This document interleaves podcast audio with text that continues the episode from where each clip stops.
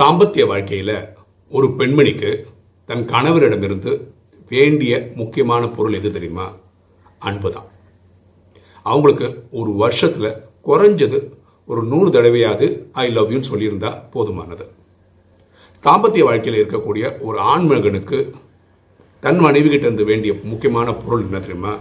Respect அதாவது மரியாதை. திட்டுறதா இருந்தா கூட மரியாதை திட்டினா போதுமானது.